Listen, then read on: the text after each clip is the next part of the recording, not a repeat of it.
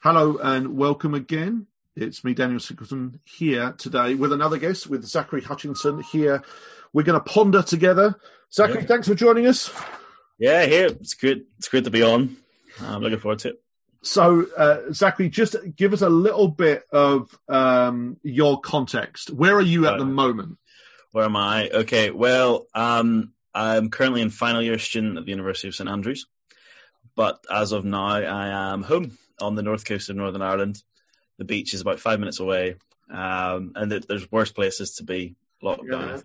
Yeah, and I saw. I mean, what's the day? It's early March, 2021, and we are. I think we're basically in similar lockdown here. I'm in London. You're there. Similar lockdown. Although those things start to change because we devolution has its effect. Yes, soon. But I think as I saw you get up just then, you appear to be in shorts, a man ready to go to the beach. I am ready to get out of the house and clear my head after this. I think it's been a long week. You know? Well, I won't keep you there, but there you go. Just so the listeners know, there are hearty folk in Northern Ireland that in the midst of winter are wearing shorts and ready to hit the beach. It's March. It's spring. It's spring. The daffodils are out. Yeah. Cool. Well, we've been just talking a little bit about lockdown, what it does. You're studying all these things. You've got a youthful perspective on them, still suppleness of mind. Just tell me a little bit about how you've been reflecting a little bit on how lockdown has affected us as UK society, as the church in UK. Yeah, well, it was kind of during the first lockdown, kind of at the start around spring. I was just kind of like, this is a once in a lifetime thing. This is a once in a lifetime kind of cultural moment, and that's kind of a lot of people have. That's kind of been the mantra in a sense over the past year now. This is once in a lifetime. This is the new normal, whatever that means. I don't know. That's a rabbit hole. We'll park that to one side. But just coming at it from a biblical-esque perspective, how do we provide a framework for this moment? How do we provide a framework, essentially, how we can, our worldview and how we kind of view this moment? And it just so happened to be that during my classes, we were kind of looking at this topic called Apocalyptic Paul. And basically, apocalyptic, people will probably have the modern connotations of this is end of the world. This is, Nicolas Cage movie, zombies, whatever your choice is of kind of end of the world thriller. But in a sense, that is like further from the truth. The word itself is Greek, apocalypsis. It's all about revelation and unveiling. The Book of Revelation, for example, is the apocalypsis of Jesus Christ. That's the opening line of Revelation, and it's all about unveiling and revealing, essentially. And taking that, the word itself, and the kind of premise behind that word, I think you can come to this kind of apocalyptic framework for viewing how viewing the world in this moment, that COVID has unveiled and revealed positives and negatives, both at a societal level, at a church level, at a family level, and at an individual level. It kind of goes the whole way through, at even a global level. It is kind of revealed and unveiled multiple different things over the past year. Right. Things that were already there. I'm not going to say that COVID has brought them along. It's actually, they've always been there. The cracks have always been there, if you want to use that analogy. But it's actually, COVID has deepened the cracks. It's made them obvious to the public, to people who weren't aware of it already. Okay, so let's take that then, and just fast. I didn't know that was what apocalyptic meant. The unveiling, the revealing. That's kind of makes sense though. It makes sense, especially with Revelation, for example, because it's all about Jesus. It's that cliche, cringy line, but it's true. And a new heaven and new earth, unveiling, all that kind of stuff. That's intriguing. Yeah. So, but kind of bring it. So you talked about those different levels. So talk to us a little bit about how you see the unveiling, COVID as an unveiling in terms of from a society perspective. Yeah, we were chatting before this. I think there's no mistake, in my opinion, there is no mistake that the increase of the, for example, let me rephrase, sorry. There's no mistake that Black Lives Matter and the kind of increased awareness of the issue of civil rights has happened over the past year. There is no mistake. And obviously there's been times, say over the past 50 years, there's been moments that have kind of triggered fresh kind of outcry and movement on the issues.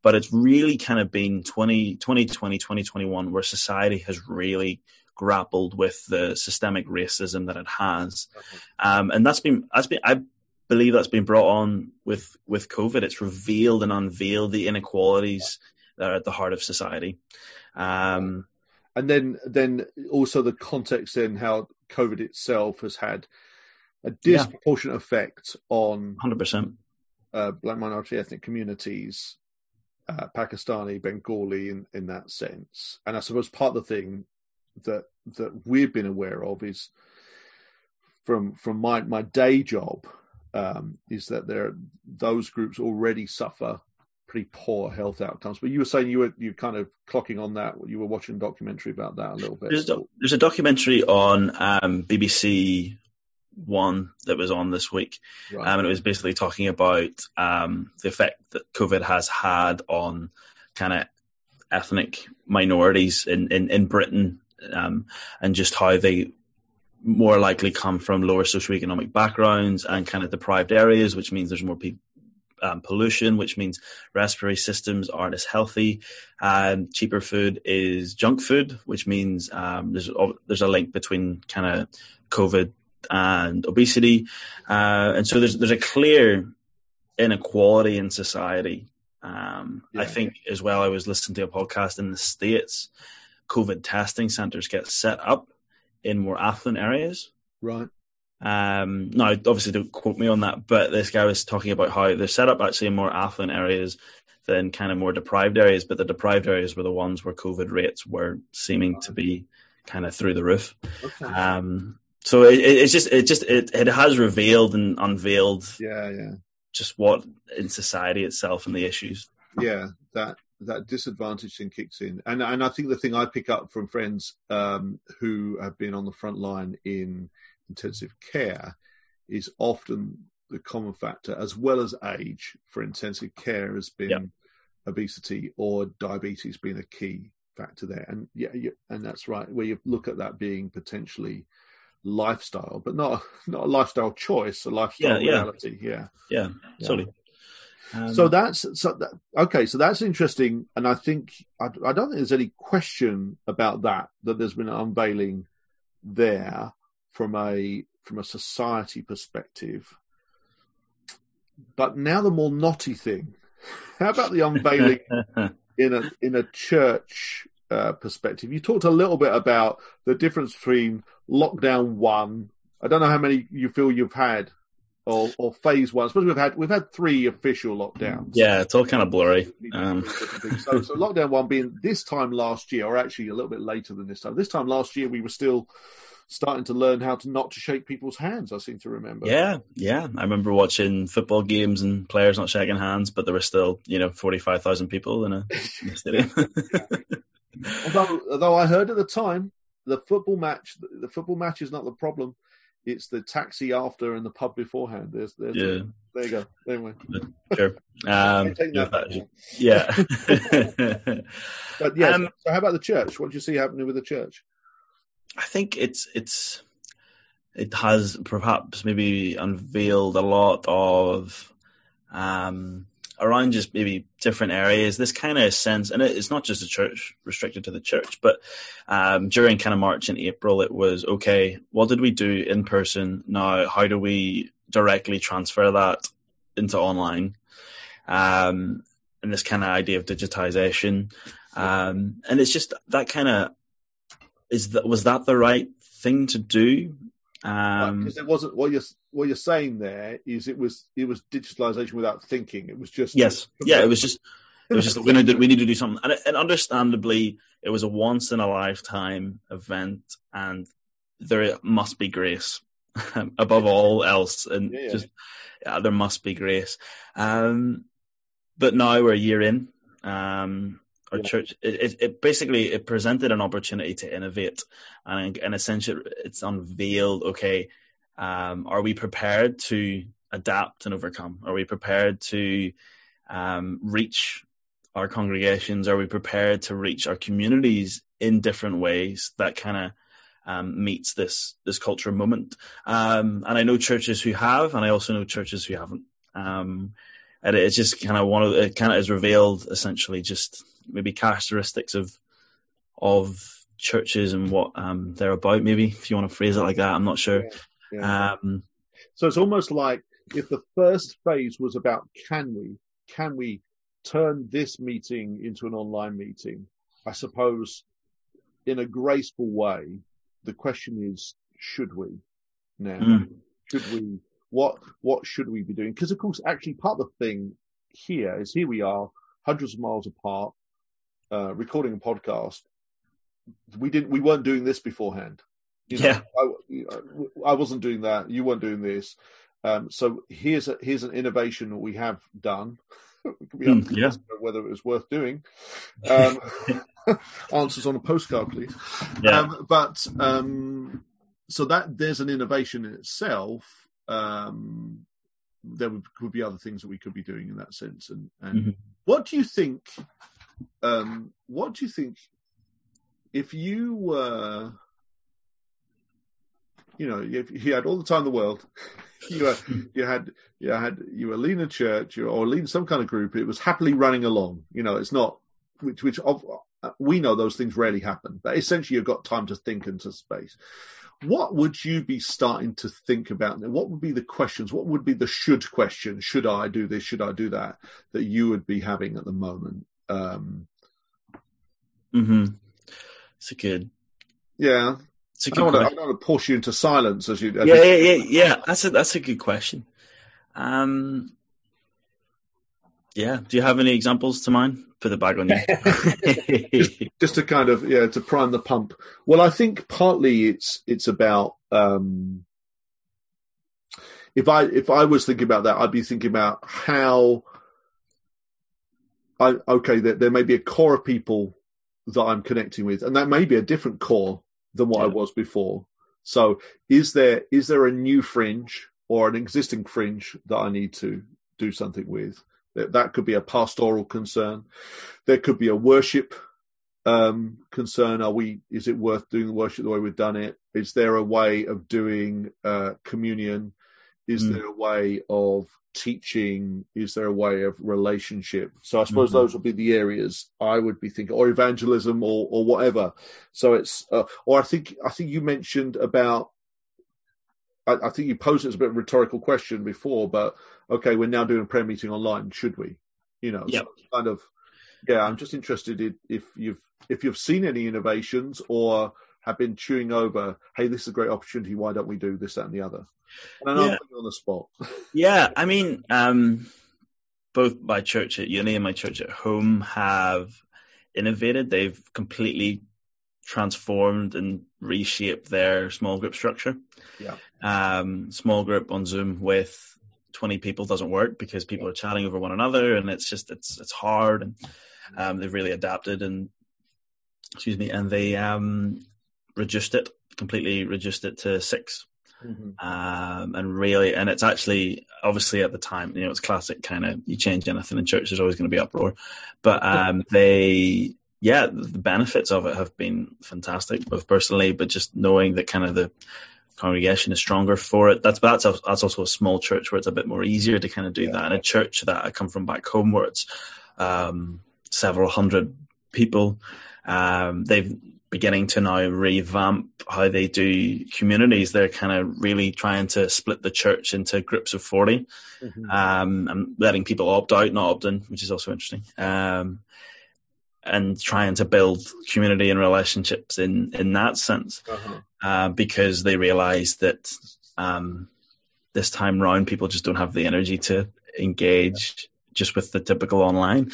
And it may work, it may not, but there's that element of, I guess, maybe it reveals this time that maybe we're not willing to try and feel, because this is, it's called hubs.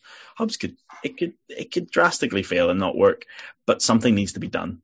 Yeah. And it's about that willingness to try, and to try responsibly, of course, not just kind of do something for the crack, but maybe there's something in that too, that, okay, because everyone kind of went on to, most people went on to online, but now we have that set structure. We know what we do on a Sunday morning with a live stream, and this is how we do it, and this is how we always done it, even though it's only been a year. And we're not willing to adapt, even though half your congregation is not engaging. If it could be well more than half. Yeah. So maybe there's something in that too. Obviously, I'm saying this as a fourth year student, and I understand it could. Church leadership is not. Yeah, I know. Youth is wasted on the young, but we should hit some good points for connecting with young people.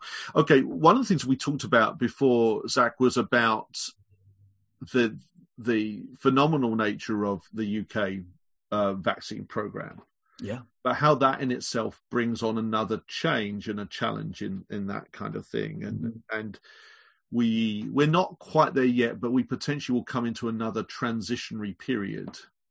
Any reflections on that in terms of how we face up to that?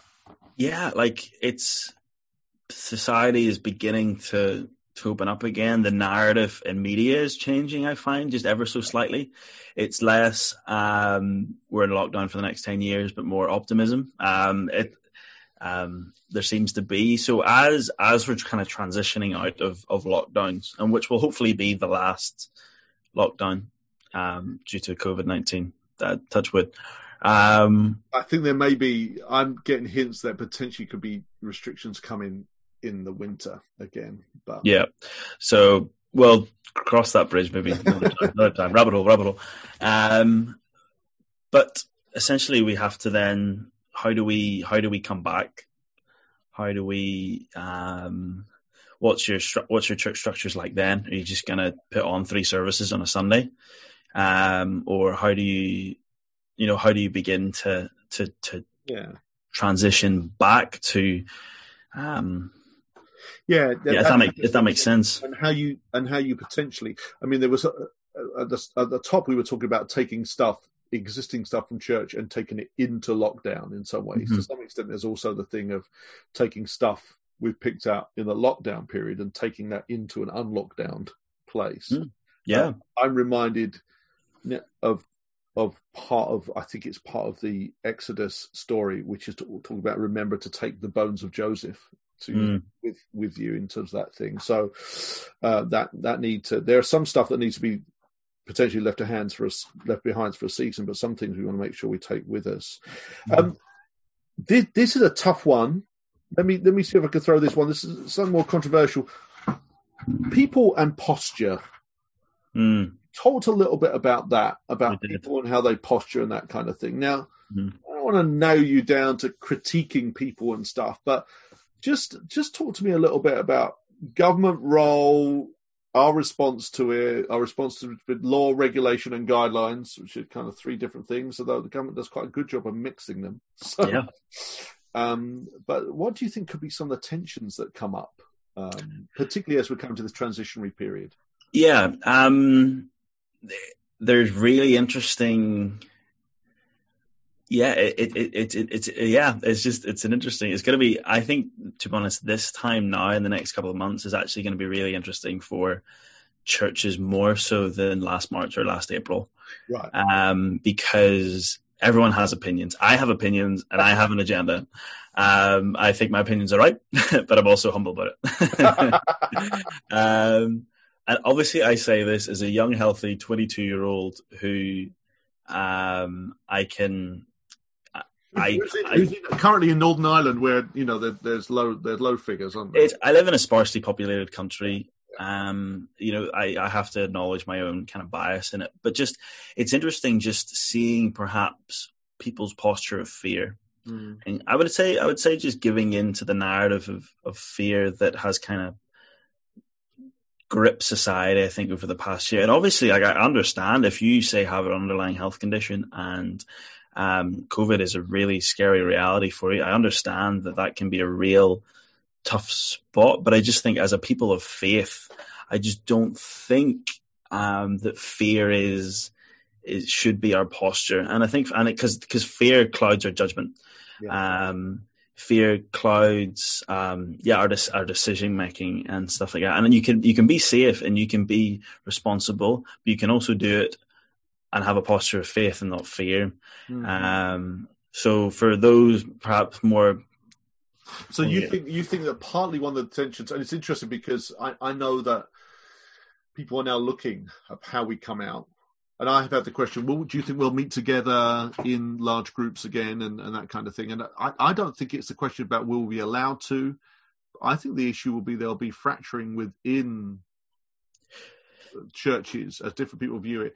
And I agree with you that it can be a layer of fear, but it's almost a layer of, I suppose it comes back to that kind of big government, small government kind of discussion about what level do we expect? And it's amazing that Boris Johnson has been part of doing this. I mean, it must be so against his small government kind of concepts to do this. Yeah, it's about I don't know. Like, is there a question? I'll pose this rhetorically. Should we be questioning maybe the fact that we aren't questioning it? See, said like a true academic. Questioning the fact that we're not questioning. I like that. I'll give you an example. Yeah.